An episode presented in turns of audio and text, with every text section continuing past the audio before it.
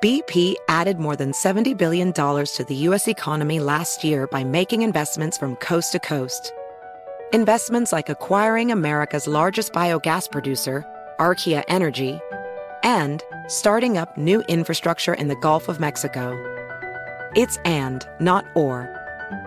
See what doing both means for energy nationwide at bp.com slash investing in America. Residents at Brightview Senior Living Communities enjoy enhanced possibilities, independence, and choice. Brightview Dulles Corner in Herndon and Brightview, Great Falls, offer vibrant senior independent living, assisted living, and memory care services through various daily programs and cultural events. Chef prepared meals, safety and security, transportation, resort style amenities, and high quality care. Everything you need is here. Discover more at brightviewseniorliving.com. Equal housing opportunity. When you're an American Express Platinum card member, don't be surprised if you say things like, Chef, what course are we on? I've, I've lost count. or, Shoot that, shoot that! And even, Checkout's not until 4, so. because the American Express Platinum card offers access to exclusive reservations at renowned restaurants, elevated experiences at live events, and 4 p.m. late checkout at fine hotels and resorts booked through Amex Travel. That's the powerful backing of American Express. See how to elevate your experiences at americanexpress.com slash with Amex. Terms apply. This crowd rises to its feet. Vaccaro slammed it home. Garland left wing, three ball. Perfect! Garland one of the lane, lob to Mobley. Pow! And Allen blocked the shot at the rim. Pow! With the left hand and a foul. Welcome to the Chase Down Podcast, part of the Cavs Media family. I'm your host, Justin Rowan. The Chase Down is presented by Fubo TV. Watch over 100 channels of live sports and TV for half the cost of cable. There's no contract and no commitment. Try for free at FuboTV.com. No contract, no commitment, and no Carter Rodriguez on today's episode. He's away for work, but you know what? We we bring in the heat. We we're bringing in a special guest for today's podcast. But before I get to him, my guest, we have to do a little bit of housekeeping. First, a little bit of Cavs news. Uh, Ricky Rubio is taking an indefinite leave uh, from his professional basketball career to focus on his mental health. Um, I'm blown away by how long Ricky's been in the league. Um, he, has been playing, uh, obviously, in the NBA for a long time. He's been playing professionally since he was a teenager. Um, I think him stepping away to to focus on his mental health is incredibly brave, and obviously, we'll find out more details uh, when the time comes. But uh, I'm wishing him all the best uh, in his recovery, and hopefully, this time uh, gives him the clarity that he's looking for, and uh, we'll we'll see what happens what, what that means for the Cavs next season. Um, but right now, his mental health is by far the most important thing. Other little bit of housekeeping. No Carter means no 60 seconds of Sea Bears. He's not here to produce it. And unfortunately, that season is over. The Sea Bears lost at home versus Edmonton. No more 60 seconds of Sea Bears. My heart's a little bit broken. My voice is still a little bit sore as we're doing the housekeeping because at back to back Bomber and Sea Bears games, Winnipeg, for some reason, they went one and three versus Edmonton this year. A team that they were better than all season. They just seem to struggle against them for some reason. And on a related note, Andrew Claudio is here from Knicks Film School to talk about the New York Knicks. Andrew, how you doing, buddy? Something about you and I collaborating for podcasts and your teams being eliminated from playoff contention, Justin. I'm sorry that it keeps happening, but uh, I'm honored to be joining you on this fine summer afternoon, afternoon evening, we'll call it. We, we, we got to stop meeting like this. Uh, mm-hmm. This is absolutely unacceptable. Neither of our teams won a ring last year, but you yourself added a ring, my friend. Congratulations on yes. getting married. Uh, we talked a little bit before we started recording, but uh, I'm stoked for you. We also talked a little bit about how the word fiance is just the worst way to introduce people. I hated that kind of lingering in between period. I, I just said girlfriend because fiance opens up too many questions. So congratulations on being able to say wife. That's that's a lot of fun. Thank you. My wife and I are both happy we don't have to say fiance anymore. and it like again, there's there's no uniqueness to saying fiance because we're both fiance, it always, like you said, opens up the question. The follow up is like, oh, fiance, how's wedding planning going? It's, like, it's awful. Stop asking. Everybody, please stop asking about. No, I uh, thank you for the well wishes. We are very happy and very excited. And to bring this back to basketball, um, Donovan Mitchell, uh, not Donovan Mitchell, Jalen Brunson got married this offseason. So he, he also got himself a ring. Isaiah Hartenstein on the Knicks uh, got uh, a ring with his wedding.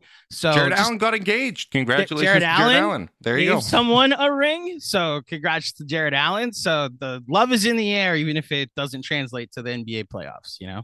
Absolutely. So Mhm. I skipped over uh, where you're from uh, just to get that punchline in, but just in case people don't know, Knicks Film School, part of the Blue Wire Network. You guys do terrific work. Uh, you, you were big help uh, as we were doing our preview podcast for the the Knicks Cavs series, which obviously didn't go the Cavs' way. Um, it's probably fitting that Carter isn't here to go live. We're, we're just kind of sweeping this one under the rug as we do the team previews. But I'm excited to talk about this with you, and I, I want to know how, how do you feel about the Knicks run in totality? Because obviously that that win over the Cavs was a big, big win. I, I think in my eyes, at least from an outsider, that seemed like uh, it made the entire postseason a win. But I'm a little bit curious, just because I didn't talk to you after the uh, the Heat loss, and just want to know as time has passed, kind of how, how do you feel about how the Knicks season wrapped up? Well, first of all, I, I gotta ask a question that's Carter related. So Mhm. you said he's out. He's out of town for work. When will he be back? He, he's out of the country, man. He's Oh, he's out of the country. week. Oh yeah, he's on the other side of the world. So so he won't be back in five because I, I heard he was a big fan of being done in five. You know, I've I've heard that as well. It, might actually be five days. Uh, you you might have Ah. landed that perfectly. If not, you know what? He he deserves a little bit of slander. Let, let go. him have there it. There you go. Love you, Carter. Um, so it's funny. There's multiple perspectives in how the Knicks playoff season, playoff run went. Um, I lean more positive in how I was. I, we we talked about it during the preview pods. How respectful I was of the Cavs and how great they were during the regular season. How I was cautiously picking Knicks in six. That I thought Knicks in seven. That like the only way I could see them winning was them getting it back to a game seven. Uh, Knicks in six because I'm remembering they had home court. They'd have to win it Right. at home in, in MSG in game six. And then the way the series went, it was like, oh my, oh my gosh, Mitchell Robinson's a monster. This this possession battle that they won, that they've been this this game that they've been playing all season, it's working. And Josh Hart is a force. And you know, Jalen Brunson is once again um having his way in a in an offense or I guess a defense that is schemed against him with uh with with Donovan Mitchell. Um, we could talk about the Isaac Okoro thing, which is one of my questions that I have. But. I I look at those those five games against the Cavs, specifically the four that they won, as an overall positive. Look, I, I it might sound weird to say this, but just being happy that you're there is a is a real thing that Mhm. that Knicks fans have to. At least I personally have, um, and I look at the fact that they hadn't made it to the second round since Carmelo Anthony, and when I say Carmelo Anthony, I mean 2013 Carmelo Anthony. And for a Cavs fan that has seen LeBron in multiple trips to the finals and playoff series wins are may or may not be taken for granted. I personally chose not to take the Cavs series for granted. That for half the playoffs, it was outstanding and it should be all gravy no matter what happened. You come into the Miami Heat series where some lineup decisions were made, um, some poor performances from Julius Randle, as well as a missed game from Julius Randle. Him getting hurt against the Cavs in game five, the falling on, landing on Caris LeVert's ankle, I think had a lingering effect, and he still played through it.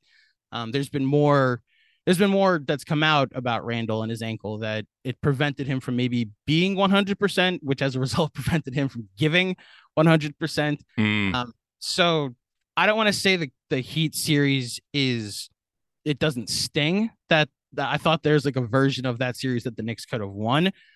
Having said that, I can't I, I personally cannot look at the way the playoffs went for the Knicks, especially where I was when the season started, and say that they didn't exceed my expectations and get to a point where I'm just grateful that they made it to the second round.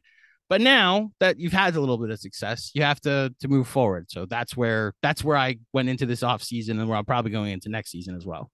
yeah, I feel like in a lot of ways the Knicks basically stole the postseason that we expected for the Cavs. Mm. Like we we thought, you know, you, you'd go out, you'd win the first round, and then the second round would be that series where maybe the inexperience, um, not being ready for the physicality of the playoffs, that sort of stuff. That's where it would really kind of come through. And that's where a lot of the weaknesses would be exposed with this roster, and we'd have to kind of reevaluate.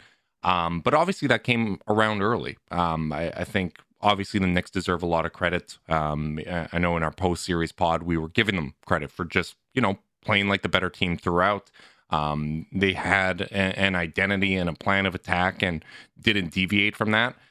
And I, I, still feel like even though they didn't, the Cavs didn't get as far as we expected. We're still, I still ramp up the expectations the same way that I would if they made the second round and came up short, if the shortcomings came in that round. I think what the loss to the Knicks showed is that the floor is maybe a little bit lower than we expected.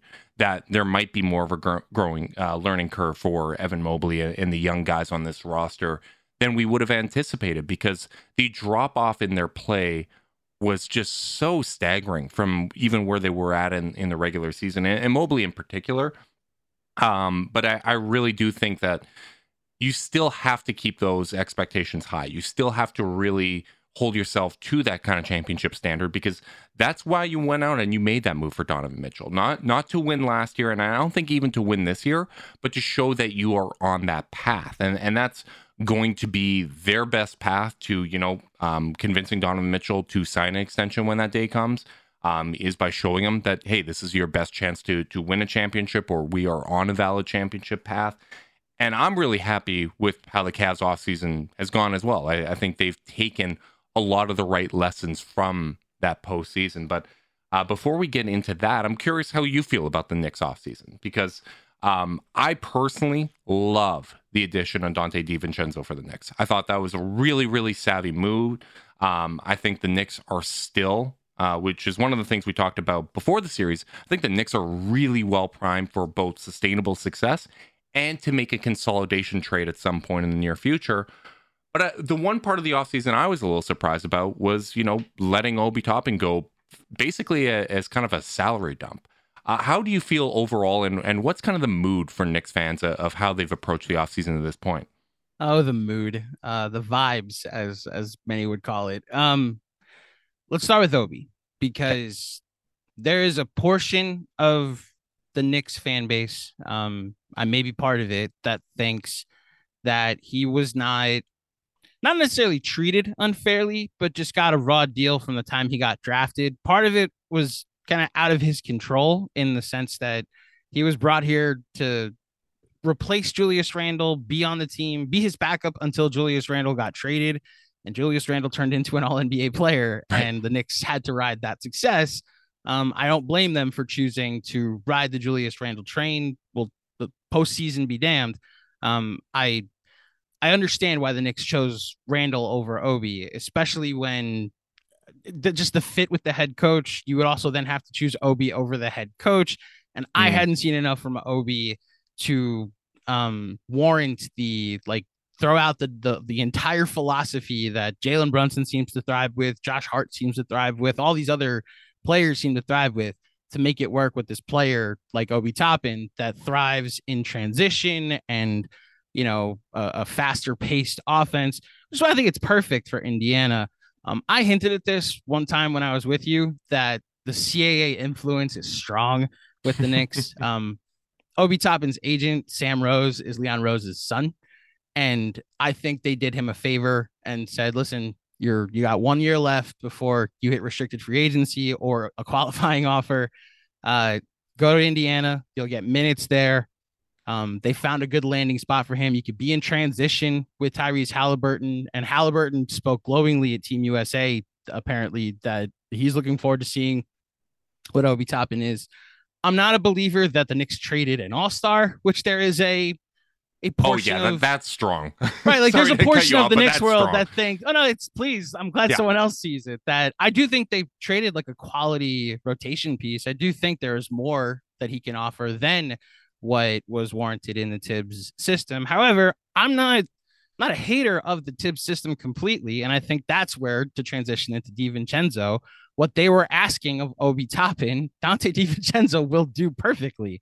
You know, you shift Josh Hart to the backup four minutes, which if Julius Randle is healthy, is like 12 to 13 minutes a game, maybe maybe less than that if, if mm-hmm. Randle wants to play 30, 30, 39, 40 minutes a certain night. Um, and then DiVincenzo is just he spaces the floor perfectly, which is that's what they were using Obi as a corner to corner floor spacer. Um, you look at some of his numbers and where he was was a, a, a consistent three point shooter from. He's lights out in the bottom right corner. Which it's funny. The Knicks had the league leader in three point percentage from the opposite corner and Quentin Grimes, and then they have DiVincenzo on the other side, which I think that could actually be a deadly weapon if you have the the best possible three point shooter from both corners on your team. So I I think it's a win for the Knicks what they did in upgrading as far as that specific skill set of a shooter. And, and I think Obi Toppin's going to flourish in Indiana. I think this actually is a win-win for both sides. Um, it stinks that it didn't work out here. I empathize with any Knicks fan that's sad that got invested in in Obi Toppin and some of his highlight reel plays. But I do think in the long run, the Knicks got better as a result of those specific two moves, you know? Across America, BP supports more than 275,000 jobs to keep energy flowing. Jobs like updating turbines at one of our Indiana wind farms and producing more oil and gas with fewer operational emissions in the Gulf of Mexico. It's and, not or. See what doing both means for energy nationwide at bp.com slash investing in America.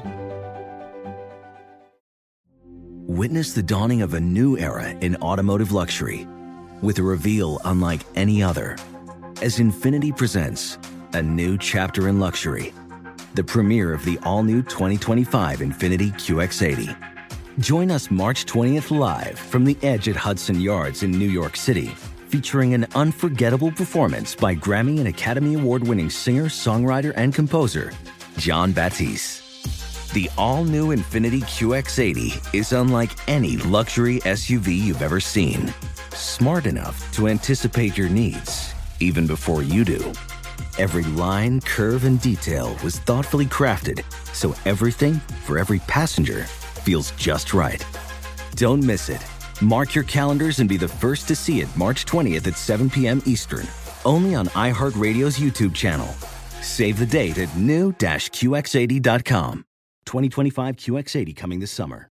Residents at Brightview Senior Living Communities enjoy enhanced possibilities, independence, and choice. Brightview Dulles Corner in Herndon and Brightview, Great Falls offer vibrant senior independent living, assisted living, and memory care services through various daily programs and cultural events. Chef prepared meals, safety and security, transportation, resort style amenities, and high quality care. Everything you need is here. Discover more at brightviewseniorliving.com. Equal housing opportunity. Yeah, I always felt like the Knicks were kind of misusing Obi. Like they miscast him as just kind of a spot up shooter instead of someone Bingo. that can get downhill, right? And I think that I agree with you. I think the fit with Indiana is fantastic. Um, I it just it surprised me a little bit, but uh, you know sometimes you do those type of moves, right? Where where there's a bit of a roster crunch, you do a favor, you you expect it to pay dividends down the road. As you said, it opens up opportunities. The one point I don't know if pushback's even the right word, but the the one thing I want to get clarification on is as much as I love the addition of Donte DiVincenzo, I don't know if you can just say, okay, well, Josh Hart is going to take Obi's minutes. I, I think you can certainly do that, but it does feel like there's a little bit of a crunch when it comes to the guard minutes overall, and I'm I'm interested to see how you shake out. Did a little bit of research here. Uh, so obviously you have 96 minutes between the two guard positions. Last year Brunson played 100% of his minutes there, 35 minutes per game. Uh, Manuel Quickley, uh, which I think part of their second half run was giving him more minutes because he played so well down the stretch. Obviously, adding Josh Hart helped a lot, um, but he played uh, 92 minutes per game. Um, 99% of those minutes came at the guard position, 32 uh, post All Star break. Grimes played about 65% of his minutes at, at shooting guard, which was 20 minutes. That leaves about 12 guard minutes, I- assuming that Quickley's playing his pre All Star break, 29 minutes per game, and Grimes is kind of staying there. And that doesn't even factor in the 10 per game that RJ played there. How do you kind of foresee that shaking out? Do you think Grimes might shift a little bit more to the small forward position? E- even if he does that, I, I feel like that puts a little bit of crunch on RJ. Like, wh- where where do you see kind of that minute battle shaking out, and what does this mean for Immanuel Quickley in particular? Well, so the Quickley thing is its own separate conversation, which I'll I'll get to in a second. But I actually thought they were finding something in the second half of the season, at, specifically post Josh Hart trade. that like Josh Hart or RJ can be your backup for. Like there was a couple Yeah. times when when when Randle got hurt and they went to lineups down the stretch with um RJ at the four or Josh Hart at the four, but both of them were on the court together as your three and four. Then you went either Quickley or Grimes at the two, most likely be Quickley, and then you go to Brunson at the one. There's actually a game against Miami that clinched at least the five seed really for the Knicks um, at home. It's the game that Randle got hurt, and they not only didn't have Randle on the court down the stretch, they didn't go back to Jalen Brunson down the stretch. They just went with those those four quote unquote smaller players, and it's this smaller lineup and a center that I I think the Knicks actually found something there. And I think that was actually the game. Bef- that's actually the game that I came back to, like first came on with you. And I was like, I think they actually found something uh, Right. with this small, with Josh Hart at the four or RJ at the four. Um, I don't look at to the minute distribution that you're talking about as much of a crunch because I think that I think again that I'm I want to put in bold letters think that they also believe RJ can play your backup four minutes. Josh Hart can play your back. Like, who's the backup for that you're afraid of? That is like, Yeah. oh no, like, like they had Obi Toppin playing it and never really had him, like, But how many Like- like- backup four minutes are available if we're assuming Julius Randle's playing 35? Like that leaves that's maybe 13 minutes. So if it's six and a half or six or seven and a half, Yeah. you know, and you, You- just have you RJ split it play between five RJ of and Josh them, Hart? You have Hart play five of like. If Randle's gonna continue to play the entire first quarter and the entire third third quarter, you're talking the first five to six minutes of each second and fourth quarter. Yeah. you know, like uh, th- that's the thing about the Obi trade that it's like it opens up 12 minutes, which then leads to Immanuel Quickley. Because I Mhm. don't think Donte DiVincenzo came here to play 12 minutes. No. So Quickley's extension eligible. And I personally think Quickley is a Swiss Army knife that should be extended and kept at all costs. I think as a starter, if he like you saw, like you mentioned what he did with when he got more minutes. I've seen what he looks like when he's a primary ball handler. I think he's an elite offensive player that could do multiple things. Do you still Um, think he's better than Garland? not better than I, don't- I never said better than Garland. I said better than I said better than Allen, and the uh, Uh, conversa- I- the I- conversation I- bore didn't bear out my way, okay, but I okay, did. Fair, fair. The conversation was I think he's the fifth best player in the series, which Yeah. then led to Mobley or uh, Quickley, which I will concede as far as that series is concerned, it was Evan Mobley. Yeah, So and I, I'll I think settle it for was Josh six. Hart after that. Well, Josh Hart then. Yeah. So that's the funny part is that I think to give you a, an inside look at how Knicks fans are feeling, Josh Hart, it's impossible to say like he's bad, but because he's not like your primary ball handler or someone that impacts a game in the same way that Quickley does, as Mhm. like he'll he'll like lead your offense or or or be the person that's responsible for good things happening but he's a complementary piece and then going to be the the primary uh, ball uh, defender on the other end. Their impact actually works out to be the same when you look at all those metrics. Yeah. So it's like this push and pull of like I think Immanuel Quickley is awesome and with more responsibility and more usage could be even better. But like Thibs loves Josh Hart and all the things Josh Hart can do. Mhm. So But you, I'm you feel like Thibs is comfortable playing smaller next year because that Oh, yeah. that seems to to be the the conclusion here, right? Like I I think there's going to be a bit of a crunch, you know, when when it comes to like you said, there, there's the 13 backup power forward minutes, but then you know you still have the the 48 small forward minutes. So if Grimes is shifting more to the three because Donte DiVincenzo is eating up some of those shooting guard minutes, that leaves Grimes, RJ Barrett, and Josh Hart competing for minutes to some extent, right? if to an extent the, the Quickley part of it is where I'm I'm a little worried. So you think he, he might be the one that's shortchanged in this just because, like, is that kind of Knicks forecasting? It's going to be tough for us to give this extension, or we're not all the way comfortable with it. So therefore, playing time might be affected as a result of that. Like, it, uh, is that a fair characterization of the situation?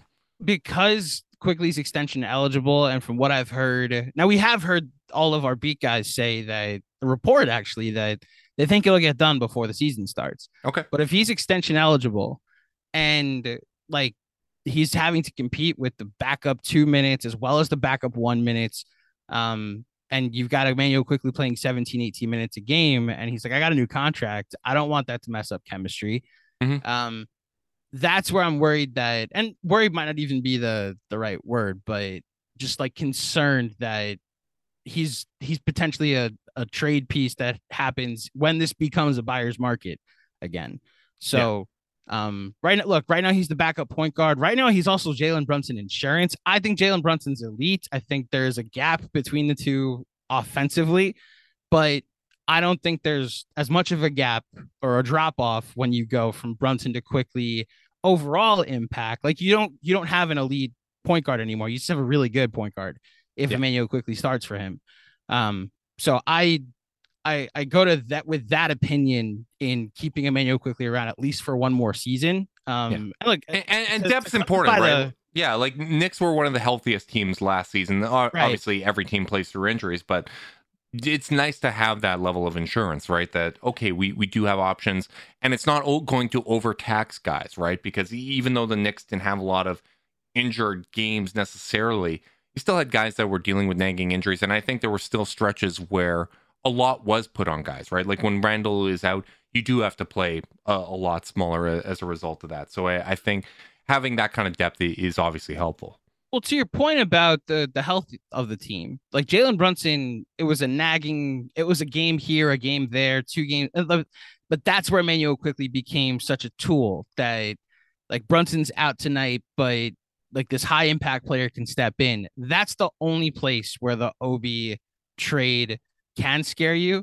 And if like you remember the conversation we had when I first showed up last year about Julius Randle, like this is an Iron Man. The guy had not missed a game until he hurt his ankle against the Miami Heat. Mm-hmm. And like that was his case for all NBA that he's putting up this production and is on his way to 82 games this season. Now, we'll see what this ankle looks like. We'll see if the uh, like can they survive if he does have another injury coming off this this ankle that got hurt twice and then required surgery to clean it up. Um can they survive if he like busts it again and is out for 2 weeks with starter RJ at the 4, starter Josh Hart at Right. the four. You know, so that's the only place I go to and say, can they survive that? If he's back to being an Iron Man, then I think they'll be a really good regular season team. That's that's that's where I'm at. And like I think there will be nights where Grimes will close with with the starting unit. Um well, Grimes will be the starting two, nights that Quickley will be the starting two. There'll be nights that DiVincenzo is the starting two um in in in close in closing minutes um that I think can can be a good formula. Uh, the biggest thing is just I thought they needed shooting, and they upgraded that shooting spot for that Obi spot with a better three point shooter. So I'm okay with it. You, you feel like uh, Donte is an upgrade when it comes to three point shooting um, from Over Obi? OB, yes. Over Okay. Obi, yes. Okay, interesting. Specifically for what the Knicks were asking Obi to do, what they'll then ask DiVincenzo to do. There's also the Villanova of it all, which I have no idea how to feel if it's a good thing or a bad thing that the Knicks are just putting together those Villanova teams that Hey, won those titles. You, know what? Uh, I. I think chemistry and and those type of connections that that definitely pays dividends. I, I know for the Cavs, uh, there's the Team USA connection, right? Like Garland, Mitchell, Mobley, Allen, all these guys, even Okoro. Um, you, you have some of those connections, right? And obviously, Koby Altman has been involved with Team USA basketball in the past. And yeah, I was just curious about because obviously we were looking at okay, who are the shooters available in free agency? Because shooting is one of the biggest needs for the Cavs. I've unfortunately over the last week I've been rewatching a lot of clips and and segments and quarters from that Knicks series and, and even some of the regular season ones as well. Well, and you could just tell, right? Like you you need to have that that shooting context around these guys. And Donte was a guy we talked about because there wasn't shooting at the small forward position available in free agency, especially for you know the mid level exception or what the Cavs had to offer. Um, so Donte DiVincenzo was a guy that we looked at, but just didn't feel great about his volume, right? That that the the shooting volume wasn't really there, and um, Max Strus was very clearly at the top of our list. Um, he, was at top of our list, I think, even before we got to the free agency portion. Uh, when before before the playoffs had had come, uh, that that was kind of the guy that we had circled. So uh, were elated to get him. And fortunately, Max Strus was a guy that went the hell off against the Knicks. That was his best series uh, last year, averaging nearly 15 points per game. Well, I remember. Believe me, I remember. Guy was an inconsistent shooter most of the season, and then he and Caleb Martin decided that this was the series that they were going to remember how good they were the year earlier. Uh, and it, it was so frustrating. Apologies to the Celtics fans out there. We got them going over in New York, um, which is funny. You look at all their their rating stats, like their offensive rating was the lowest outside of the yeah. the, the Nugget series, but like the lowest of the East series. Um, the Heat struggled the most against the Knicks, mm-hmm. and it's why like it, it's why a lot of Knicks fans go to like the one or two margins, whether it's a Thibs margin, whether it's a Julius Randle margin, whether it's a Immanuel Quickley margin, that they're like, man, we could have won this series. And I'm like, uh, the, the Knicks actually did their part to limit a team that was surging and refining itself to to make a run to the finals. Um, they we were their toughest fight until they yeah. ran into one of the best players ever in the finals. You know, what what do you think? it was about the Knicks defense that gave the Cavs so many troubles because even looking at the regular season, like game one uh, that the Cavs and Knicks played in, in the regular season, Garland wasn't playing that game. That was one where uh, Mitchell, Kevin Love, all these guys kind of went off from three, and the Cavs won. But looking at offensive rating versus the Knicks last season, the Cavs were fourth lowest. Mm-hmm. And obviously, in the, playoffs, that was the biggest thing. Like people will talk about, oh, you know, defense on, on Jalen Brunson, rebounding. Obviously, the rebounding was frustrating. But even when you look at that series, the Knicks put up an offensive rating of 107.3. Yeah. That would be the best D rating in the league. In the so, league, it, yeah. uh, like people will talk about the Cavs, and they're like, "Oh, you, where is that regular season defensive rating?" Well, it was actually better than their defensive rating. And the worst offensive rating in the league last season was 108.4, which was the Charlotte Hornets. If the Cavs just did that, that would have been sufficient, right? You, you even look at like the Jalen Brunson stats, right? Like because they lost that series against the Heat, everybody feels like, okay, well, you know, um, Brunson was dominant against the Cavs, didn't really get it going against the Heat. Brunson is 24 points per game against the Cavs, and his efficiency was terrible. Like mm-hmm. he had a mm-hmm. true shooting percentage of 53.2. Darius Garland had a true shooting percentage of 58.7. And that's despite going like 0 for 30 in, in that one game at Madison Square Garden, right? Like it, it, versus, you know, Jalen Brunson against the Heat was very efficient 31 points per game, uh, shot well from the floor, uh, and, and, was, you know, the, the elite version of Jalen Brunson that, that we're accustomed to seeing. What is it about the Knicks defense in your eyes that gave the Cavs so much trouble? So the Cavs, how how not the Heat specifically. You want to know what yeah, I saw? Yeah, what, yeah. Okay. I, I I don't you know, Miami, they, they, do their own thing, their little culture or whatever. Yeah, uh-huh. that's fine. They, yes, yes, yeah. steroids, we'll call it. Um, I'm, I'm self-involved. I, I want to know what you think is specifically about this matchup that, that gave the Cavs so much trouble offensively. So there's two things that I thought stood out that have come that that have that one happened during the series that I noticed, and then mm-hmm. one is really more words from Donovan Mitchell since then. And the see this is where I give you credit or your team credit that I thought after game two we were headed toward Carter's prediction. Like I mm. joke around at the beginning, but I had a ton of respect for what the Cavs were during the regular season overall. And I was I was like, okay, like this will be a tall task because the offensive rating the Knicks had during the series didn't surprise me. I thought if they were gonna like I knew the shooting problems that existed during the season. I knew they were gonna have to win the possession battle. And while they won it in game one, I I thought the the drop coverage and the rim protection that Thibs believes in was starting to hurt them in game two.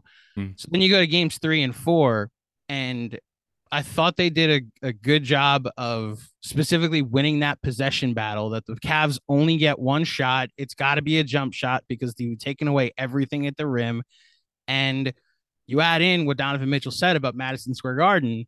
I thought playing a playoff game in the Garden might have shook some of the younger Cavs players that hadn't been in a situation like that before. Yeah. And I'm I'm not someone that like I, I believe in the in the New York bravado of like the Garden and it's awesome and you come in it's a world's most famous arena, the Mecca. Like I I, I I talked that up, but I'm also just quoting what every single athlete says about that building. That it is just a different experience coming in there to try and win a game, Yeah. which is why it took a battle tested team like the Heat with all of these veterans, Kyle Lowry, Kevin Love, like Jimmy Butler, all these guys that have been in in huge games to come in game one and to steal one and steal home court advantage from the Knicks. Um, I thought game three was the tell what was the wow they're shook game for the Yeah. Cavs. And then game four, and this is I think you'll like the details here because I'm wondering if this is something Cavs fans have said. I thought the Cavs got back into the game in the second half, and then Evan Mobley got in foul trouble, and that just opened up the rim for the Knicks. That opened up RJ Barrett for Yeah. trips to the rim in the second half. Um, I thought Thibs going to the lineup that he did in the fourth quarter was important. Um, Julius Randle didn't play the entire fourth quarter. Shout out Obi Toppin for the most important quarter you played in a Knick uniform. And then by game five, Mitchell Robinson was just having his way that um, anything that your centers wanted to do, Jarrett Allen, Evan Mobley on Yeah. offense, they were exerting so much energy on defense just to get a rebound that it was like this is this is pointless. Like they, they they've officially out muscled them, which I think that has that wear that wears on you, especially when you're not shooting it well and you don't have a another gear to go to. So Mhm. it's weird. So me basically saying their offensive philosophy of winning the possession battle almost wore them down that when the Cavs tried to run their offense, they weren't able to. Yeah. And this is where I actually want to turn it on on get to get your your opinion on this. So all the things I just said that I do think the Knicks did well in that series. If Donovan Mitchell is elite from games three on, none of that matters because Donovan Mitchell would have been Yeah. able to all the things that the Knicks took away from everybody else, they weren't able to stop Donovan Mitchell. But he also didn't play all that well from games three, four, and five. So is that like is that also a sentiment that Cavs fans feel that yeah, the Knicks like took took that series, they won that series, but also like we get more from Donovan and we win that series. Like we're it's not cap it's not Knicks in five, you know. Yeah. I want to be careful here not to generalize because I'm so in the weeds, right? Like I, I'm sitting here, I'm talking Cavs every single day in, in our Chase Down Discord. I'm I'm Mhm. on Twitter, right? Like I, I don't want to generalize the entire fan base based on my personal experience, but if we're talking about kind of the way that we see it, I feel like Cavs fans in general have done the thing that all sports fans do. When you come to a, a series loss, you pin it on whoever you feel to be the most replaceable. And, and in sports, I think often that'll come down to coaching. Um, because you know it, it's easier to change up the, the the coach than than it is to admit, hey, the players that we're really invested in that we think are going to be part of the future had some shortcomings in this specific series that they need to address. And I think it uh, it's also been put on Jarrett Allen uh, unfairly because you know he had the the lights were too bright quote, which to to your point, Donovan Mitchell has essentially said the same thing. Darius Mhm. Garland has essentially said the same thing.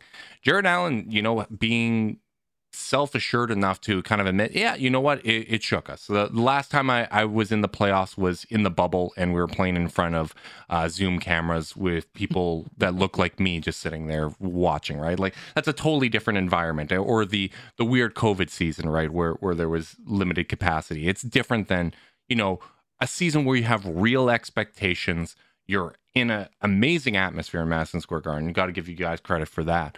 Um, they they were definitely a little bit rattled from that. So I, I haven't seen a lot uh, of kind of criticism for Donovan Mitchell, but it- has been something that we don't shy away from uh, on the pod, right? Like I think it's fair to say if he played even up to kind of a regular season standard for himself, that could have changed things. If Evan Mobley uh, would have played up to a regular season standard offensively, I think that really would have changed things because we talked all season about how he's going to need to be that front court playmaker uh, in, in order for the Cavs to counter what playoff defenses are going to do to the guards. And, and I, I think you're right that they got worn down and the actions were just slower.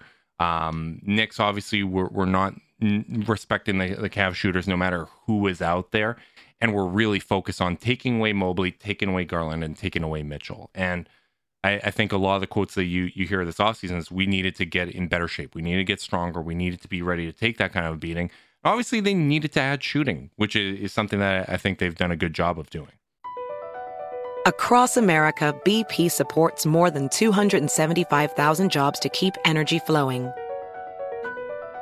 Jobs like updating turbines at one of our Indiana wind farms and producing more oil and gas with fewer operational emissions in the Gulf of Mexico. It's and, not or. See what doing both means for energy nationwide at bp.com slash investing in America.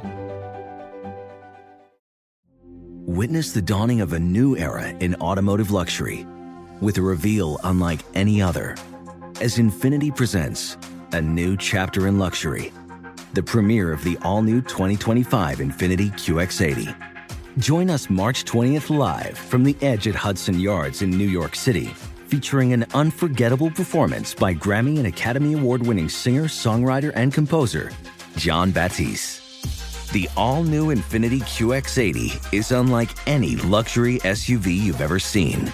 Smart enough to anticipate your needs, even before you do.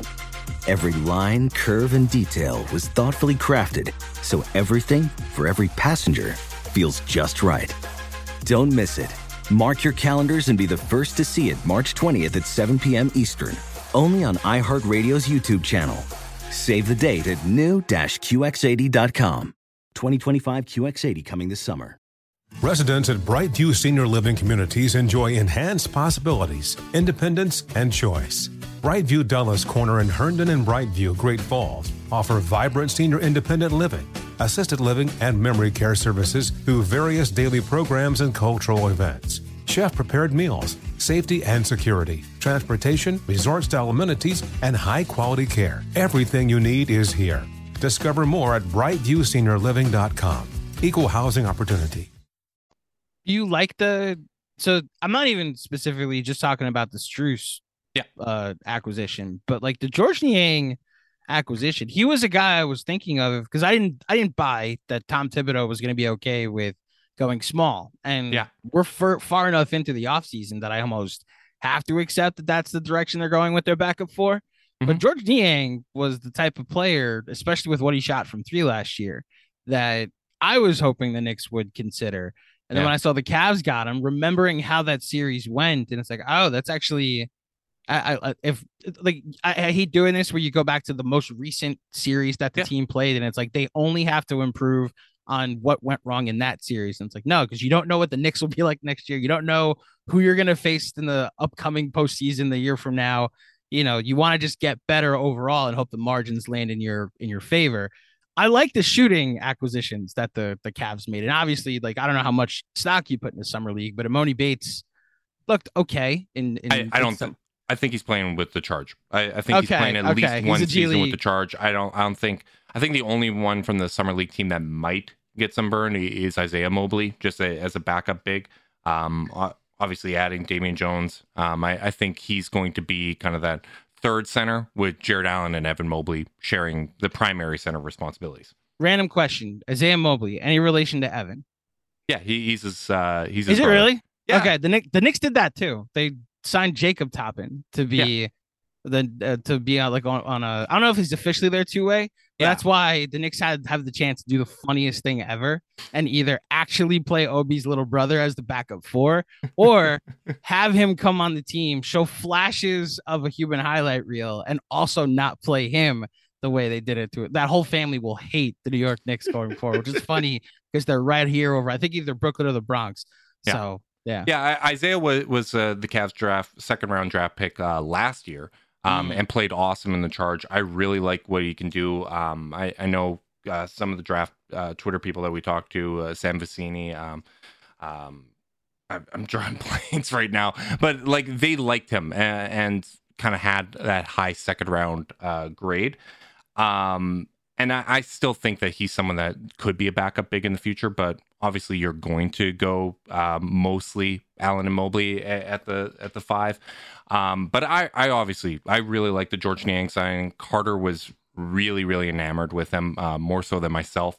Um, my personal kind of off-season hopes was Max Strus uh, option number one, Kelly Oubre number two because I thought Mm. volume shooting mattered so much, even though the percentage wasn't great, that he would have that gravity and you needed someone that was actually going to be defended out there. Whereas Carter was like, if we mix out on Strus, split the MLE, let's go get Georges Niang um, and, and someone else, and, and then we, we can figure it out from there. And even Ty Jerome, you know, Ty Jerome is a six-five guard that you can play with either Garland and Mitchell. He can shoot well. He can handle some pick and roll. Max Strus gives you some secondary playmaking too. So um, I, I'm really happy with the additions that the Cavs made, and it, it it is fun to hear that hey, Georges Niang was someone that I really liked and, and would have liked on the Knicks, and uh, we- we've seen reports as well that Max Strus wa- was among the Knicks uh, kind of top targets uh, as well in free agency. So anytime you can do that with, with the team you're competing against, feel feels a little fun. Well, that's the the thing that also gives me encouragement that the Knicks recognized everybody's strategy against them in the playoffs. Where while the Cavs weren't able to take away the uh, possession battle and the rebounding that both Mitchell and Hart and honestly a hobbled Julius Randle Yeah. was was able to to um, take advantage of in the series against the Cavs. Um, the Heat, it was like two. It was two things. They saw the Knicks crashing the boards, so anytime Kevin Love got the rebound, he just looked for Jimmy Butler uh, outlet, and they were able to turn it into two points easily. Like that first first game one, it was like four different possessions that Kevin Love gets the rebound, just looks down court, and it's a wide open touchdown to, Yeah. to Jimmy Butler, whomever's leaking out. I, And I gotta admit, them how disrespectful they were to Josh Hart at the 3 mm-hmm. point line Yeah. killed me because they left him so wide open.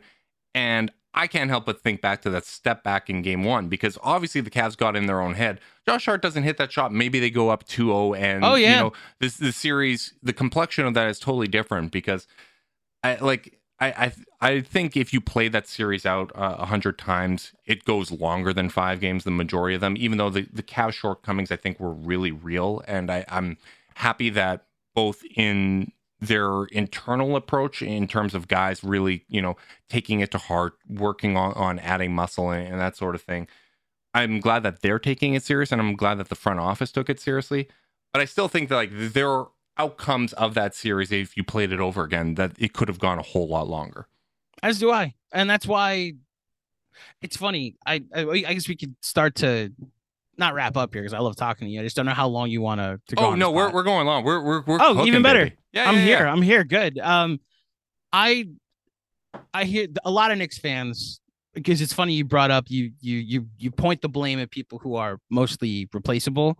Yeah. A lot of Knicks fans pointed to Thibs after the Miami series and said like because they had this starting lineup that worked for uh, like about 30 games and led to a first round playoff series that had Quentin Grimes at the starting two and then Josh Hart playing with the bench, and then they went to this quote unquote death lineup in the the third and fourth, the late second, and then to close the game with Josh Hart at the three and Immanuel Quickley at the two.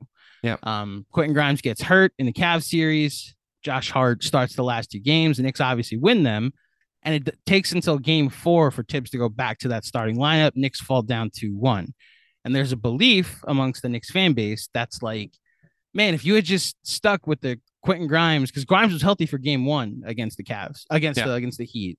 Um, if you had just gone back to the starting lineup that worked, maybe we're up two one in that series. Maybe the, the bench doesn't look as bad as it did. Maybe Mayo Quickley doesn't get hurt because he's playing a different role next to guys like next to Quentin Grimes, who would have looked better if he was playing in the lineup and with the guys he had been with all season.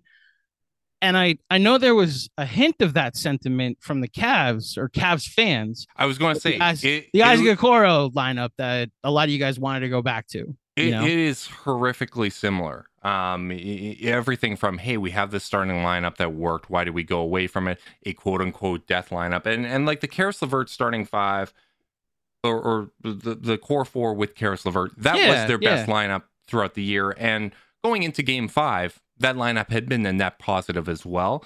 But I agree. Like I, I think there were times in the series like I, I think the blame what I love about that series, and it's not many things, but if it's going to go wrong, I like that there were so many points of failure that, you know, it wasn't, oh, Donovan Mitchell is going 2018 LeBron, where he's just carrying this team. He's playing at such a high level and he's being let down. He's being let down by, you know, uh, all his teammates. Uh, you could make an argument like organization that put him, the, the guys together, Although One guy's forgetting the score. Although Yeah, yeah. people really, really forget just how injured that 2018 supporting cast was, but that Yeah. would that would be another hour long episode Okay. for me to go down.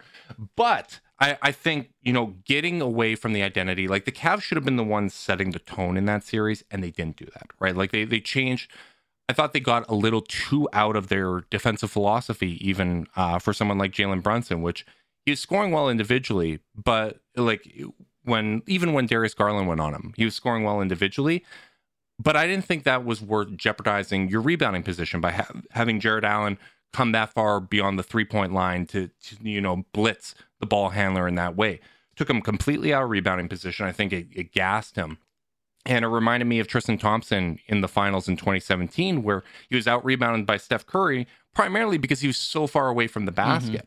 Whereas in games one and two, Jarrett Allen, first game 14 and 14. Um, game two ha- had big impact. I think he had like three steals, three blocks. Um, w- was really out there, and I thought they got a little too. They almost showed too much reverence for Jalen Brunson, where they should have been. Let's stick with our kind of core defensive philosophy here. Um, let's, assuming Isaac Okoro was, was healthy enough to go, which we we still don't have real details there.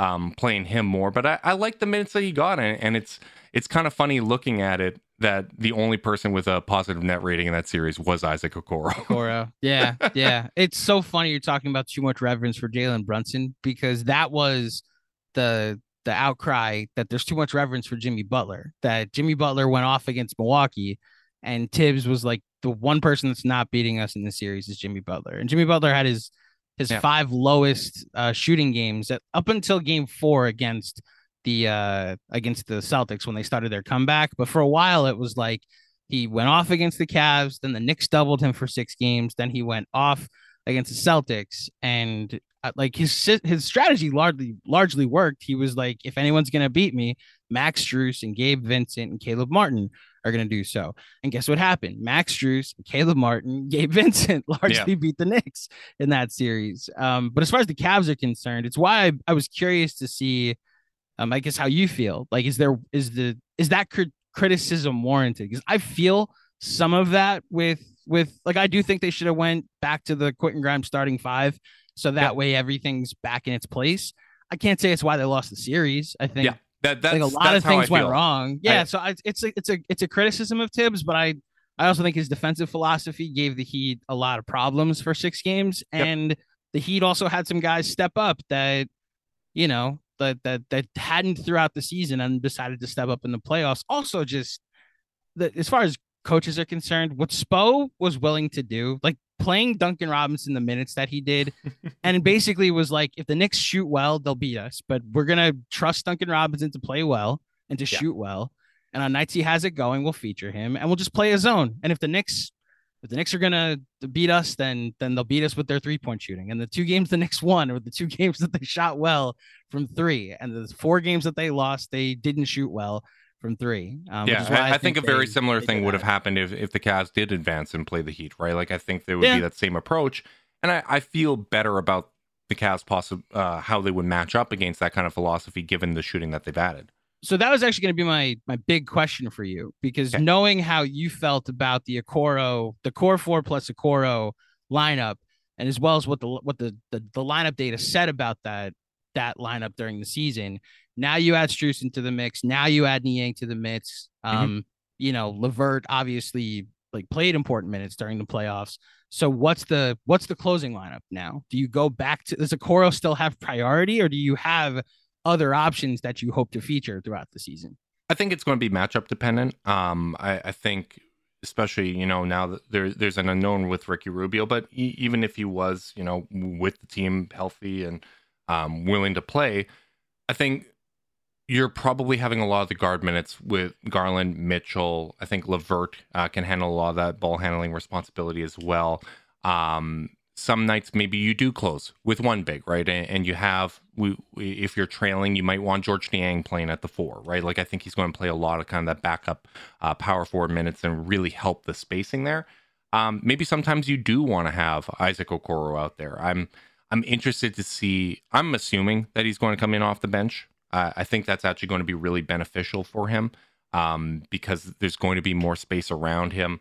Um, I, I, think it's going to highlight some of his feel for the game, and I'm interested to see how his game grows overall. But you could still close with him. The interesting thing for me is going to be how their defensive philosophy changes if Max Strus is starting. Because if Isaac Okoro was your primary defender, uh, or the defending the primary ball handler in all these situations, you're probably not going to do that with Max Strus. You're probably going to have to trust Garland and Mitchell to guard their men straight up. Maybe you you have Strus um, slide over to shooting guard and you hide Mitchell a little bit um, at times, but you're really going to be counting on the depth behind you, uh, obviously Mobley and Allen, and you're going to have to trust those guys to defend straight up. And um, I'm hopeful that with more depth, Mitchell will have more energy to exert on the defensive end. Uh, Darius Garland, two straight years of him being, by all metrics, a, a plus defender. Not not a great defender, but you know, a plus defender. I think his issues have come down to you know when when he's losing the size matchup, and hopefully him adding strength is going to help with that. But I feel comfortable enough with him, just given the defensive infrastructure defending uh, primary ball handlers, and he did that quite a bit last season as well because uh, Okoro didn't start all season. Um, but I am interested to see how that goes. But in terms of the closing lineup, I really think it's going to be matchup dependent. I, I think the three you can count on at all times is going to be Garland, Mitchell, Mobley. I would say Allen in, in most instances. Uh, that lineup has been so damn good. Those four are so good together, and I, I expect uh, with a year of internal growth that they would continue. And then it's going to come down to okay, what do we need? Uh, how how much growth has Okoro shown? Right, like it, it's hard to say. People forget like he is the same age as Evan Mobley. Mm. Like that really gets overlooked when you talk about okay, what is the growth curve? How much room is there for him to grow offensively? What what can you get out of that? I do worry just because I think he's more of a two three than a three two. I worry that there's just not going to be the opportunity available given the number of ball handlers they have with Levert, with Ty Jerome, with, with Garland and Mitchell. But I, I do think that this there is still a path to him kind of having a bit of a breakout season himself as well. Witness the dawning of a new era in automotive luxury with a reveal unlike any other as Infiniti presents a new chapter in luxury the premiere of the all new 2025 Infiniti QX80. Join us March 20th live from the edge at Hudson Yards in New York City, featuring an unforgettable performance by Grammy and Academy Award winning singer, songwriter, and composer, Jon Batiste. The all new Infiniti QX80 is unlike any luxury SUV you've ever seen. Smart enough to anticipate your needs, even before you do Every line, curve, and detail was thoughtfully crafted so everything for every passenger feels just right. Don't miss it. Mark your calendars and be the first to see it March 20th at 7 p.m. Eastern, only on iHeartRadio's YouTube channel. Save the date at new-QX80.com. 2025 QX80 coming this summer. Residents at Brightview Senior Living Communities enjoy enhanced possibilities, independence, and choice. Brightview Dulles Corner in Herndon and Brightview, Great Falls, offer vibrant senior independent living, assisted living, and memory care services through various daily programs and cultural events. Chef prepared meals, safety and security, transportation, resort style amenities, and high quality care. Everything you need is here. Discover more at brightviewseniorliving.com. Equal housing opportunity. When you're an American Express Platinum card member, don't be surprised if you say things like, Chef, what course are we on? I've, I've lost count. Or, Shoot that, shoot that! And even, Checkout's not until 4, so. Because the American Express Platinum Card offers access to exclusive reservations at renowned restaurants, elevated experiences at live events, and 4 p.m. late checkout at fine hotels and resorts booked through Amex Travel. That's the powerful backing of American Express. See how to elevate your experiences at americanexpress.com slash with Amex. Terms apply. Well, I'm I'm curious to see what the Cavs do because they're obviously going to be on my radar. And I'm curious how you feel if Knicks fans should feel that we're all in the same tier as far as yep. the the middle of the the middle of the top half of the Eastern Conference. Yeah, until, you know? until the Cavs prove themselves, like the, any skepticism is well founded.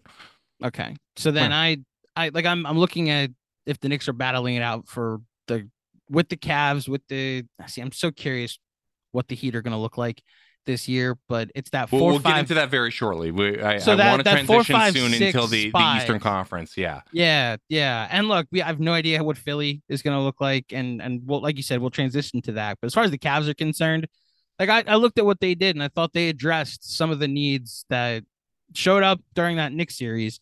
But How, much do you think it changes that series if they had Strus, Niang, Ty Jerome, Well- even Damian Jones to throw in as a big? Because as you said, in that game where where Mobley got in foul trouble, that was a major part of it. And the one part of that game I, I really love was you know Garland's coming off that awful performance.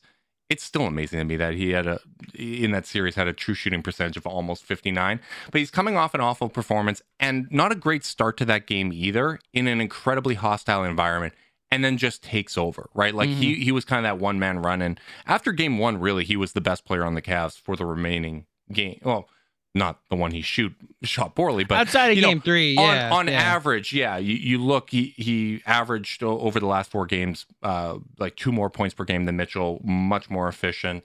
Um and, and I, I thought he acquitted himself well there, and I, I think that's one of those indicators that okay, this is a, a big time performer. He's someone that's able to play. But as you said, like Mobley getting in foul trouble, if they had you know even Damian Jones to go to, uh, you know a, a rim protecting big that that can eat some minutes, maybe that changes things. Uh, how do you how different do you feel that series goes if the Cavs had the players they now have available to them to to support the the core four?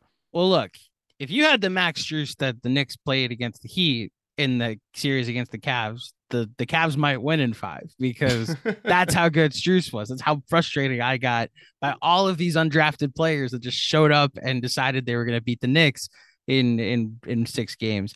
Um, my biggest takeaway from the Cavs series, as far as the the series that our teams played in the first round, was so much less like yes, I think the Knicks won the possession battle and it helped them. I thought Mitchell uh, didn't play up to superstar standards that I have for him, but that may my standards may be too high for him. I thought he had a, an, an on and off series. I thought, like you said, the core four had some good, some bad in there. My biggest takeaway is that they the Cavs depth did like the, the concerns I had at the beginning of the series is that the Cavs might have four of the seven or four of the six best players, but the Knicks will have eight of the best 13 or 14 in the series. And I think now it's a conversation when you add playoff rotation pieces like a Georges Niang, like uh, a Max Strus to the mix to where the Cavs are going, not five or six deep that I'm afraid of at least, but Mm. now it's like seven, eight, nine deep that I Right. could be like, all right, now you actually have to game plan for Georges Niang, especially if he's going to shoot what he did from three last season.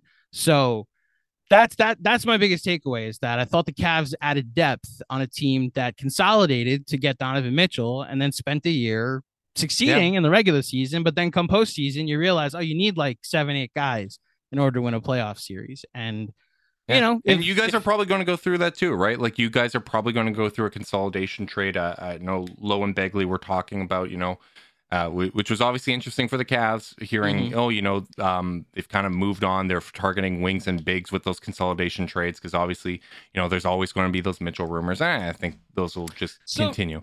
Can we just stop there? Where? Yeah. How do you feel? Because I like the, the the only time I saw it come up where I saw Cavs and I I recognize Cavs Twitter is not all Yeah. Cavs fans. I do recognize that, but it's the only time I actually it crept into my life was when the the Mets played the the Guardians this season, had a big comeback win, and Mitchell was like LGM, like we did it, and Cavs Twitter was like. Like I'm a I'm a Guardians fan too, and our best player is celebrating a New York win over Cleveland. Like, And, and my dad works for the Mets. oh right, so like Yeah. that connection's still gonna be there, and that's the first time I saw Cavs fans being like, "All right, I've had enough. Like, Yeah. we might as well." And, It, has been a major I- topic. It's been so a major topic. It, it doesn't where are matter. you on it? Yeah, yeah it, it's been a major topic and like for me what what i've said is no matter how bought in the players on your roster are you're always selling like eh, the modern nba it's all about a partnership between the organization and the players to show hey this is our goals are aligned we believe that that we can provide you with you know your best opportunity for winning or, or whatever your goals are we can help you achieve that. Um, mm-hmm. and and Koby's talked about that too right? Which is hey we're hopeful that next summer we'll be able to get a deal done. Um, but we have to prove ourselves to mitchell and honestly mitchell has to you know prove himself to the organization too right? It's a two-way street. Um, and like to, to me it makes sense. Like your Cavs are going to have to show that this is going to be their best chance to to go out and win. And if for whatever reason they come up short again next off season, there's going to have to be an evaluation on both sides. Both, hey, do we want to commit an extension um, if you know the postseason outcome is similar? And for Mitchell, it's okay. What are my options available? Do I want to play this out a little bit longer? But I don't worry about it because to me, Donovan Mitchell has always been very bought in. He's always been committed to the community. Hmm. Um, he, he's said all the right things. I've never questioned his effort on the court. Um, and, and, even in, in today's interview, uh, Chris Fedor did with uh, JB Bickerstaff, that was one of the things they asked about, right? Like, this hmm. isn't a question that the, the organization has really hid from either. And uh, JB's, I'll, I'll, pull up the quote right now uh, as I stall for time here. Um, but he, he said, I went to visit with him in Connecticut. We worked out together for a few days, talked about how things were going and what we're going to implement in this upcoming season. He was with us in Las Vegas and stayed longer than most. He worked out with the guys and went to dinners. The things we asked him to work on over the summer, we watched him do those things, and I've seen improvement in those areas. I continue to watch how he brings teammates in and builds relationships with them. Uh, there were conversations we had during free agency about trying to get uh, people we needed here. Those conversations he had with guys we were able to bring in. So he was part of the recruiting process. Uh, talked about how Mitchell is always there. He's always bought in. He's always engaged. And that's what I expect. So I, I think if the Cavs do their part and this team is as good as I think they can be, it's going to be a no brainer, right? And, and, if they're not, it's going to be an evaluation that both sides need to make. So I, I'm, especially after you know going through I, I, think there's LeBron PTSD. I, I think mm. we need. I think we need as Cavs fans, we actually, and I'm talking to myself too here. We need to develop a little bit of tougher skin because this team's probably, if it's as good as I think it's going to be, given the the age of this team, it's going to be in the contending mix for a while. And when you're in that mix, any sign of slippage, you're going to have the national conversation going to be how are uh, is this guy going to stay here? Is Darius Garland going to stay here? Is Evan Mobley? Is uh, Donovan Mitchell? That happens to every single team. It's happening with Joel Embiid, and mm-hmm. he's in kind of you know a, a good market in, in Philadelphia, right? Uh, it, it, happens to Giannis, even though he won a championship, and, and they're both connected to your team in, in trade rumors, right?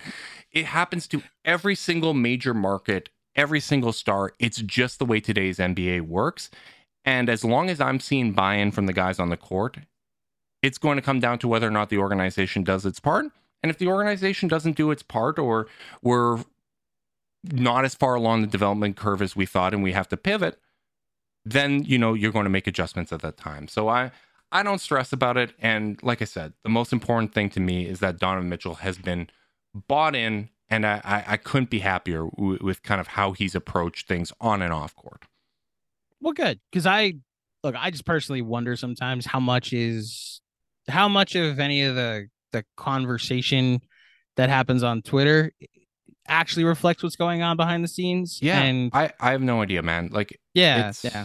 I, also, I, like we we experienced it with Julius Randle that he had a right. poor series against the Heat and honestly a poor series against the Cavs, and all of Knicks fans on the night that they were eliminated were like, "All right, got to got to fire Thibs, got to trade Julius," and I think the Knicks behind the scenes doubled down on their commitment to Julius by trading his backup, their commitment to Thibs by signing another Villanova guy that's a CAA client. That and, and again, I, I like, think it's natural know, for fans. I think when, they actually care what we think. You know, I, I, think it's natural for fans too, where if they think someone's not there for long term or might be on the way out, all of a sudden how they start talking about that player, how they start viewing that player, how they view their actions it changes, right? Like if yeah. you think uh, it's almost like you know you're you're in a relationship you, you, and you don't have the security, so you blow it up early, kind of thing. Like mm, yeah, that's I, I I really think that it, it's unfair that people do that with Mitchell because I I think when you actually look at the actions and you remove yourself from the online discourse,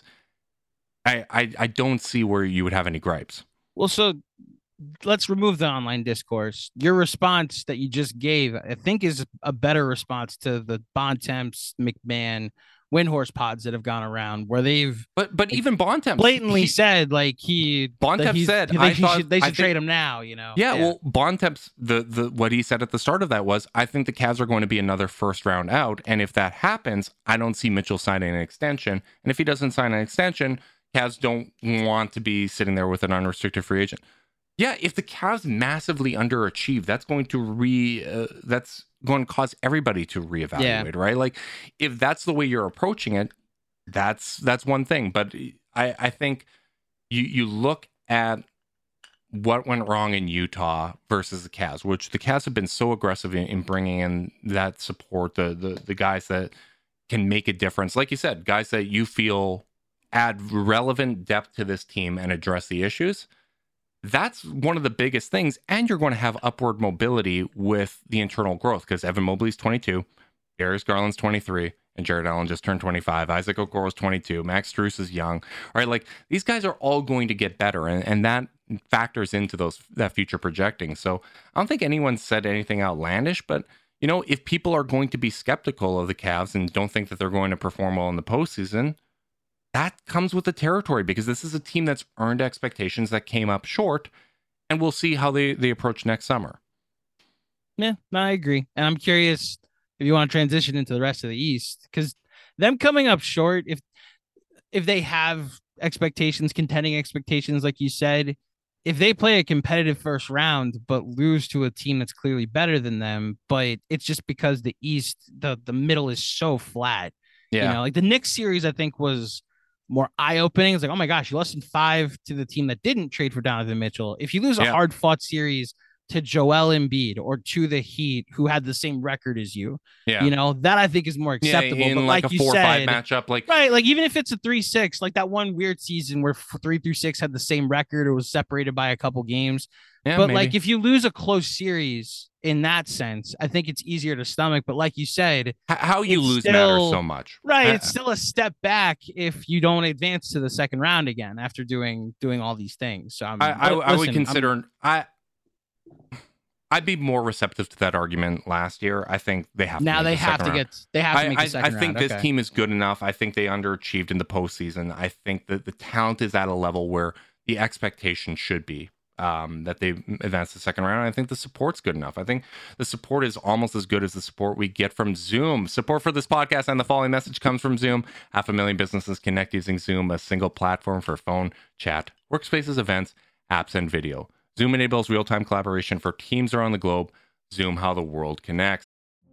Witness the dawning of a new era in automotive luxury with a reveal unlike any other as Infiniti presents a new chapter in luxury.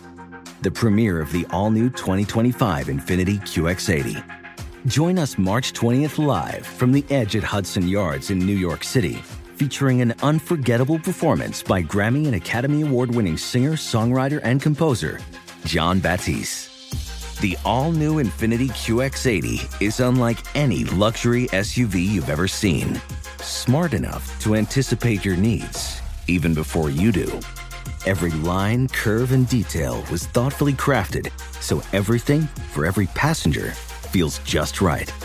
Don't miss it. Mark your calendars and be the first to see it March 20th at 7 p.m. Eastern, only on iHeartRadio's YouTube channel. Save the date at new-QX80.com. 2025 QX80 coming this summer. Residents at Brightview Senior Living Communities enjoy enhanced possibilities, independence, and choice.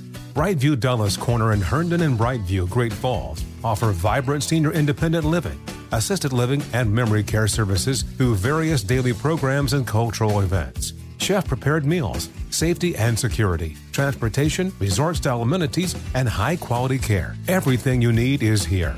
Discover more at brightviewseniorliving.com. Equal housing opportunity an epic matchup between your two favorite teams, and you're at the game getting the most from what it means to be here with American Express. You breeze through the card member entrance, stop by the lounge.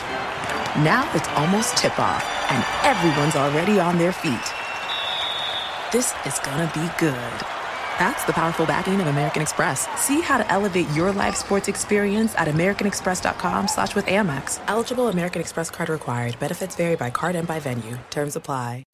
Let's let's but before we get out of here, let's let's talk about the rest of the Eastern Conference because I, Do I, I we we've already done a Bucks preview, and I'm going to continue this tradition of asking our guests to rank their top six in the Eastern Conference. How do they think they'll finish in the regular season? Where where do you see the East shaking out?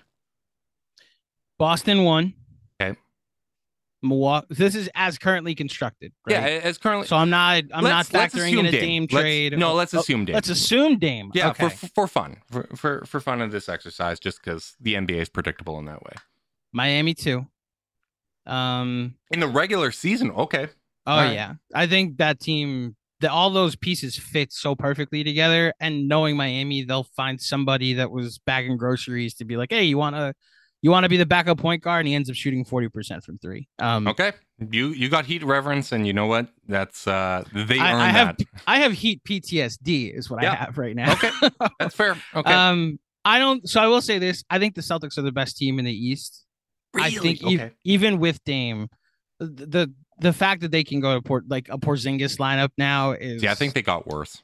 you think they got worse with that. Really? they got worse. I think Smart was If their shooting own one through eight, you think you don't you don't think the the shooting I think for the regular biggest season need. I think their biggest need was playmaking, and they got rid of their organizer on the court and Marcus Smart. And uh, Mm. like, I don't think he was sufficient, and they took a step back in that category. I think Porzingis had a lot of fun, kind of being a lead option on a bad team, but has struggled in a complementary role. Um, I, I think he struggled in Dallas, and I'm curious to see how that looks as a third. Um, and I think losing Grant Williams hurts. Like I, I don't think Porzingis is going to be healthy throughout the regular season. And you know the the step back that they took in playmaking, I I think they got worse. I think on on average they got worse. So I I put a lot of stock in their shooting. Um I think uh basically up because Horford's still there, right? Yeah. Yeah, like they the fact that they can on nights that because who knows what you're getting out of Robert Williams. And now you're gonna go to what Porzingis can give you. Um yeah, I just I put a lot of stock in the fact that they can go one through six with like sharpshooting and the way that their offense ran last season. While you're right, there wasn't a ton of playmaking, and while Smart had a lot to do with a lot of the ball movement that you saw, it still led to like 24 threes in a game often last season. That's how the the game that the Knicks beat them last year was in that way. Um, I hear you on the health concerns. Like if Porzingis is going to be a 55 game player, maybe this Yeah. is the three seed. Again, I think talent wise, I just put a lot of stock in their shooting. Okay. Um, so then so I think there's Boston, a- Miami, who do you Boston. Miami, Miami, Boston, Miami, Milwaukee would be my Okay. top three. Milwaukee. I think out of respect, you have to put the MVP there. You have to put Phil. Again, I have no idea. Are we? We're, we're assuming Harden goes back for one season. Uh, are we for fun putting him in? I, I think you have to look at the context of that situation, which is what happened last time James Harden, or the last couple times he's requested a trade, and how he's performed if he did stay. so then, all right. I'll put I'll put Cleveland four, the Knicks five, Philly six. Okay, So I agree with that. You're four, five, six. Okay. I I actually I would put Miami below them though. Like you I, put Miami below all three of them, I I I think even I with Dame. even even with them um, because I, I think Wow. they lost a lot of shooting around them. I think that is a much better playoff team than they are a regular season team. Um, and Dame, Bam, Jimmy, all those guys missed time. I don't think that's going to change with age. Um, and, and I think there, there's going to be a gelling process as well, just because uh, both Jimmy and Dame haven't really spent much time playing off ball, uh, especially Dame. Um, and, and I think there, there's going to be a feeling out process there, and that's going to be a team that's going to take the postseason more seriously than the regular season. So I actually think Knicks getting better. I would put them above Miami with or without Dame. Um, in the regular season. I I love it because that means the Knicks are hosting. Oh wow, Yeah. the Knicks are hosting Philly. Yeah. in the first round. Okay. Maybe, maybe, or or you're Oh, hosting in this Miami. scenario, in this maybe scenario. maybe so, you're hosting Miami. Philly might slide to six. Who knows? So your one two is Pro- is Milwaukee, Boston. Yeah, I I um Milwaukee, Boston. I think I have Cleveland third and Knicks fourth. Would, would be my top four. Carter has Cavs all the way up to two, so that that's exciting for me. I, Over I, Boston. I, I can see it in the regular season. Okay. I, I think because the thing to keep in mind is last year the teams with like the most injured games, like Miami was up there, Cleveland was really high up there, and I think adding depth, adding the shooting, um, projecting internal growth, like they can go from fifty one to fifty six pretty easily. Like I, I think this could be a, a regular season team that kicks ass, and then we're going to have to see how that translates to the playoffs. especially if from like the sixth worst worst team up is all 35 win teams. You know, like if you have the same amount of parity, then Yeah. the Cavs winning three or four more games is not a crazy jump. The Knicks winning three to get to 50 is not a crazy jump, No. especially since they punted the last two during the regular season. So I'm not look, the Knicks, I don't think what this sample size that I keep going to from the time of the Josh Hart trade when they went 19 and 7 and then won five playoff games, uh six playoff games is like a full sample size, but that's a 56 win pace is Yeah. what they went on. I don't think that they're going to win 56 games this year. I do think a, a, a jump to the four seed in a 51 season is reasonable. And then it's funny you say How, that. how you- does your regular season rankings differentiate from where you believe? Like if you were to do a postseason power rankings of those Ooh. teams, Um, your confidence in them to win a this is the- series this is the for, so this the is top just six the of the East. Yeah, so top just six the of the East. top six of the East. I don't think so. Based on my top six, I would have Boston advancing against whomever, Miami advancing against whomever. So the three six in my world is Cleveland and Oh, no, Cleveland and the Sixers. Milwaukee. It's Milwaukee. You're right. So wow, I have Cavs Knicks again. Um, so it'd be Yeah. Milwaukee against Philly. That's actually a fun series. I would have Milwaukee advancing. Man, I have to I have to be true to myself and say I would pick the Knicks in that series. I think it would Okay. go deeper than in that series, but I think it would have to be. I'd have to go with the team that that won that one the last year. the yeah, last like time I- they played, and I'd have to go with like Donovan Mitchell against Jalen Brunson. It's 2-0 in the last two times they played each other. So now that might not matter. Like Mitchell wins once and we forget about those other two times, but Yeah. I would have to go just oh, also I'm the Knicks guy. I have to say that, you know. Yeah, you, you do. Yeah, I I Yeah. I, I get I'm not allowed back in New that. York if I if I don't say that, you know. And also, like my lot in life right now is if anyone is to doubt the Cavs in the playoffs, I just nod my head quietly and be like, you know Uh-huh. what? That comes with the territory. That comes Right, with right. expectations and coming up short. It is what it is. I've got, I've got the little smirk. I've got the quiet confidence. I, I think, I think it, everyone talks about a Mobley leap. I think we got a Garland leap uh, coming next year. I'm- Okay, I'm even better. Look, I I've t- we we talked for like 90, 90 minutes now. You you Yeah. see, I do project the Cavs being better. I don't think Knicks in Yeah. five is a thing anymore. Like if the Knicks and the Cavs were to meet, I would pick that. I think it, I, th- I think you know? I think we have the foundation of a genuinely great rivalry here. I do I, too. think I, I think that th- these are teams that I think are going to be around for a while. I think Philly's probably going to age out of it. I think Milwaukee's probably going to age out.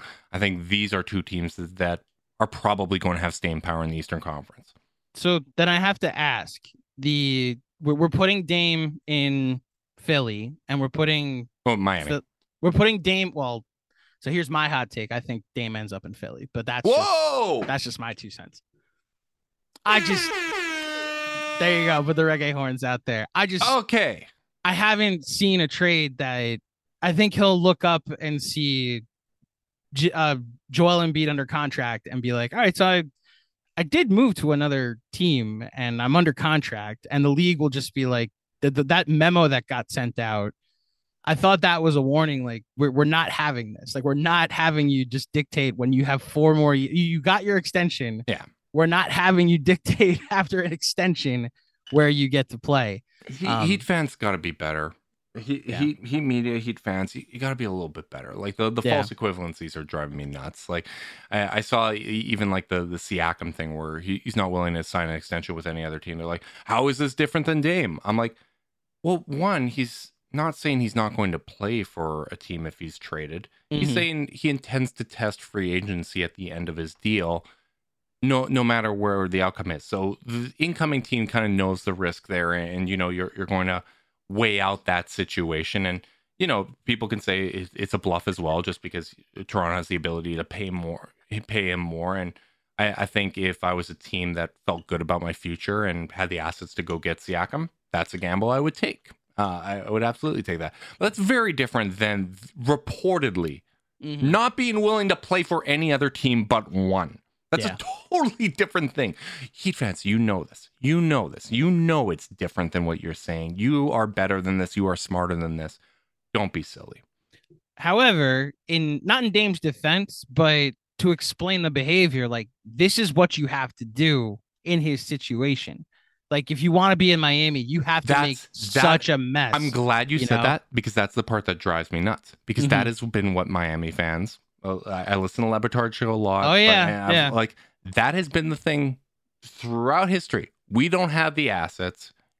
A star is going to have to make a mess to get themselves to Miami. That's what and they're then- getting right now. And then when people say their assets are great, all of a sudden it's oh my god, this anti-Miami bias. Like Mhm. I, I can't, I can't get my head around this. How, how is this even occurring? Uh, you know, this never happens before. It's totally different, and you guys know it. You're, you're better than that. Be better. well, so as I'm, I'm, I'm LeBron picking up my briefcase and, and telling them to be better right now. Wow. I'm leaving the room.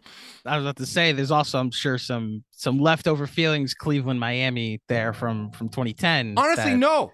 Honestly, no. Okay, good. Honestly, good. no. I actually like Miami. I like the the Heat beat guys. I was happy Oh. when LeBron won the championship in Miami. I I, I didn't think I would be, but I I, I felt joy. I, I was happy that he got that one. There's none of that. It, Well, it's- good. I- Good. I, I just find it funny that Miami fans look at how the looked at the LeBron hate and thought it was about them, and they've carried that forward post LeBron. yeah. They really thought the backlash to the decision was about Miami, and it's not, guys. You're like, no, everyone loves Miami. Eh, Stephen A. will lose his mind if an NBA Finals is anywhere but Miami. Like, come, Mhm. come on, what what are we doing here? And just quick shout out. You said shout out to the Miami Heat beat. I want to just make it known the Miami Heat beat is they're different than the Le Batard show because Very they actually, different. Yeah, They actually watch the Heat. Yeah, they actually watch games. So Yeah. they actually have an informed opinion. Shout out to Dan. Uh, just in general, shout out to Dan and the and the whole crew down there. Um, Yeah. regardless, um, where I was going with this was like we're we're projecting teams getting superstars potentially. Yep. And we did mention the Knicks are looking to make a consolidation trade. The conversation you brought up about Quickley, because it's not a buyer's market right now. I have no idea who, but I think the Knicks are saving the Immanuel Quickley chip to potentially put him in an OG Anunoby trade or Mhm. a Paul George trade. Notice I mentioned two CAA clients, or Yeah. you're saving him for another one that just won the MVP last season, which I think is getting closer to a pipe dream. But I recognize that every big name or big uh, national guy keeps bringing up, like, well, the, the Embiid to the Knicks thing is always going to be there if Philly doesn't get its stuff together. Yeah. So, like, if you were to project what the consolidation trade the Knicks go through might be, who would it be? Oh God, I have no idea. Um, like I think the Toronto guys are interesting just because I think Toronto has to rebuild. Um, they're probably regretting trading. Haven't Wade. they had to do that for a while? Yeah, but I, I think now it, it's kind of really come to that point, right? Like because Okay. they, they could have got a bigger return for Lowry at the deadline. They didn't. Um, I, I know Michael Scotto, who, who does terrific work, and you know, li- Friend lives in your too, yeah. Uh, Yeah. Great dude. Uh, he had reported that they turned down Maxey because they wanted Thybulle. Um, that's probably something they regret. Uh, Hmm. Fred VanVleet just left for nothing. Uh, you you hear how the veterans haven't really connected with Scottie Barnes and, and and have had issues with his work ethic and stuff like that. I don't think they can straddle the two timelines. Like they, they were already a lotto team as is, and they just lost Fred VanVleet. And, I, I like the Grady Dick pick, but I, I think those o, OG and Siakam, I, I think, are, are definitely two names to, to keep an eye on. But we'll, we'll see. I, I I don't like doing transaction talk. Uh, it's probably no, you're good. Yeah, it's it's probably part of why like our, our podcast was a nice fit uh, for the cast podcast family because we like to talk about what, what's on the court and whatnot. But I think it this even this conversation is illustrative of every single team. Their stars are getting targeted by other fan bases. Right. That poaching is always going to be there. The national discourse that's what moves the needle. That's the the that's what gets engagement. It's going to happen Cavs have operated with kind of a, a, quiet confidence for a while here, and we'll see. I, I, I, really like the moves that they've done this offseason. I really like what this core can be, and I think Donovan Mitchell's a great fit in it, and we'll see. It, but the most important thing is, is that buy-in aspect, like I said earlier, and, and, I think that's definitely there. Well, good. As far as Toronto's concerned, I the only transaction thought I have on them is that they could have been Utah if they wanted to be and decided to sell sooner, but instead the assets aren't going to be as great when you know they decide to finally sell off because these guys are closer and closer to free agency rather than what the Cavs ended up giving them for Mitchell and obviously what they got for Rudy Gobert. Yeah. Um, They'll, yeah, they'll have to I, focus on development again, right? Exactly. Like that's, that was something they used to do really well prior to Nick Nurse, and, and I, I, think post Nick Nurse, they're they're going to have a, a shot to reestablish that kind of identity. So I do hope this is a rivalry, by the way, that Knicks Cavs becomes a oh, thing. Great. That we're that we're doing this again sometime in in April, and like the four of us sitting down and projecting a series. And I hope yeah. I hope Carter is is loud wrong too. Again, when when they have that type of type of playoff matchup. Uh, I always root for Carter to be wrong, except for in those except instances. in that spot. Yeah. so so we'll see. Oh, my hope for this, my my hope is this: that the next time we get a Cavs Knicks series, it's at least in the second round. Let, mm. Let's let's go toe to toe in the second round. Conference finals berth on the line. That'd be a mm. lot of fun just like it's been a lot of fun having you here on the podcast. Mm. Andrew, thank you so much. Plug away. Let let the people know where they can find you, what you guys got going on. Uh, I saw Knicks Film School did an under 25 draft. We didn't even get into my outrage over where Garland and Mobley were picked, but that's that's fine. It is what it is. Uh, let the people know uh, what you got going on. So the uh, Knicks Film School podcast and like podcast network that we've got going on can be found anywhere podcasts are available. We also have a YouTube channel at Knicks Film School. You can search for us there. Um, we are in evergreen season until something happens, which potentially is a Josh Hart extension that's going to mm-hmm. happen soon, which we're all in favor for, but that will be the only non evergreen thing that we do. Uh, Justin just mentioned the under 25 draft that we did. Now we're doing in 30 and over draft this upcoming week. So the geezer draft, I love it. As you can say, see, we're just picking an, a, a topic and then drafting around it. We've got a bunch of those lined up over the next couple weeks, as well as some fun interviews. Uh, Howard Beck coming on the pod in a couple weeks, so that should be a fun thing. Right um, but yeah, we we've got a lot of a lot of evergreen off season stuff that, as you as you heard, is going to involve not just the Knicks, uh, we'll talk about the NBA at large and and do some fun concept shows around it. Uh, so you can check all this out over there. And then, of course, during the season, when there's a pregame pod that I host, I'll be reaching out to the gentleman across from me uh, to link up again, and we'll actually have some basketball to talk about. Oh, Justin, it's going to be great. Yes, it can't wait. We're just under two months from uh, training camp and uh, media day and all that good stuff. Although you guys don't do media day, but uh, yeah. yeah. What, what's that? what's that media day? oh, I can't wait for basketball to be back, and we'll continue doing our evergreen content, interviewing the people uh, with relevant teams in the Eastern Conference. We're going off my bias with the guest booking of who I think is going to be at the top of the East. Who who knows? Maybe maybe there's a, a surprise team. Mm. Um, maybe you know Orlando or someone plucky and sneaky gets in there. Uh, love Paolo Banchero. A lot of fun. Uh, big thanks again, Andrew, for coming on. Big thanks to all our listeners. Sorry that we weren't able to go live. Uh, Carter will be back next week, I believe. I should probably double check that. Uh, if you're listening via podcast and you want to support us, leave us a rating, leave a review, subscribe, unsubscribe, resubscribe, and help cook those books. If you want to be part of Chase Down's exclusive Discord chat, send a screenshot of the review to chasedownpod at gmail.com. However, you choose to support us, we really do appreciate it. Make sure you guys are staying safe out there. Until next time, go Cavs.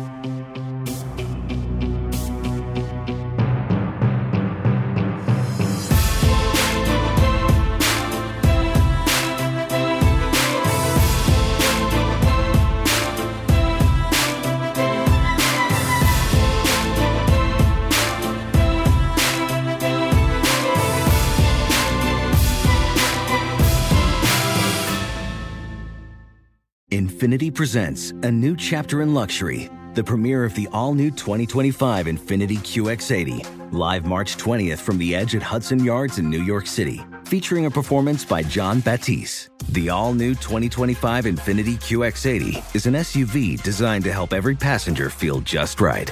Be the first to see it March 20th at 7 p.m. Eastern, only on iHeartRadio's YouTube channel. Save the date at new-QX80.com. Don't miss it. 2025 QX80 coming this summer. Does money stress you out? Let Facet flip your financial chaos into clarity. Finding Facet immediately put us at ease. Facet's innovative approach to financial planning ensures your money works as hard as you do, enabling members to experience the joys of having your finances in order. And that makes us Facet for life now, I guess. Visit Facet.com, F A C E T.com to learn more. This ad is sponsored by Facet. Facet Wealth is an SEC registered investment advisor. This is not an offer to buy or sell securities, nor is it investment, legal, or tax advice. These testimonials are from current Facet members who are not compensated. All opinions are their own and not a guarantee of a similar outcome. Residents at Brightview Senior Living Communities enjoy enhanced possibilities, independence, and choice.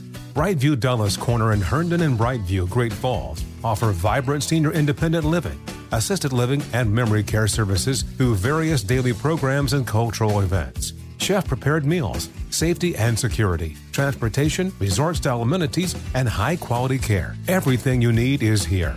Discover more at brightviewseniorliving.com. Equal housing opportunity.